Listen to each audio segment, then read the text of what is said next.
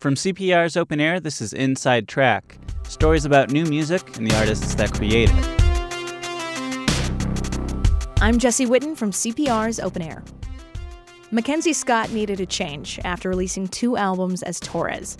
Her music career was taking off, but she was constantly getting sick before and after concerts. So she slowed down her demanding tour schedule. She started eating right, and she got back to her favorite exercise I live in New York and I just started walking up and down the city, literally up and down, up and down every day, usually about 10 miles a day.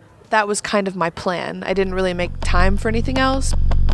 That did more than just give her legs a workout. She noticed there was a rhythm to her long walks.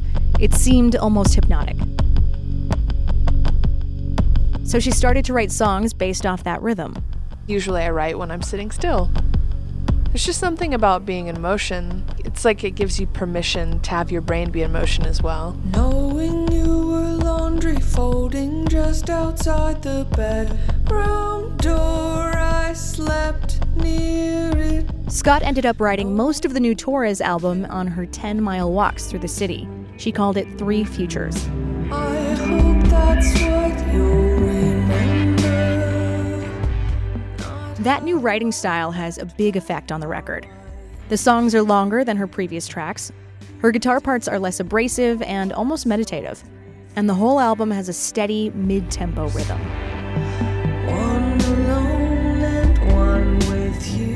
I wanted to make a hypnotic record, drilling a, a beat and a, a melody till your head starts sort of rolling off your shoulders and your eyes are back in your head. And the effect is pretty wild.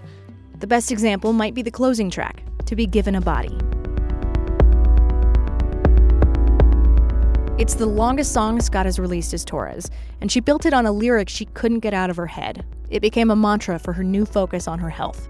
To be given a body is the greatest gift. To be given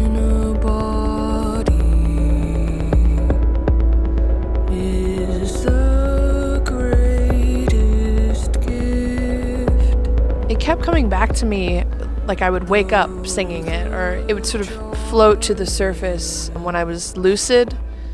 At a certain point, it's like, well, if the song is running you over with a car, you damn well better pay attention to it. Though the morning glory Three Futures grew out of Scott's exercise regime, but it might get listeners moving too. In so many ways, it's an album full of kinetic energy. There's so much movement contained within it. I think that movement really helps when taking it in. And Scott says the best way to experience Three Futures is on a long walk. That sent you hurtling home without your clothes on. I'm Jesse Witten, CPR's Open Air. Find more new music discovery at cpr.org. I'm so glad.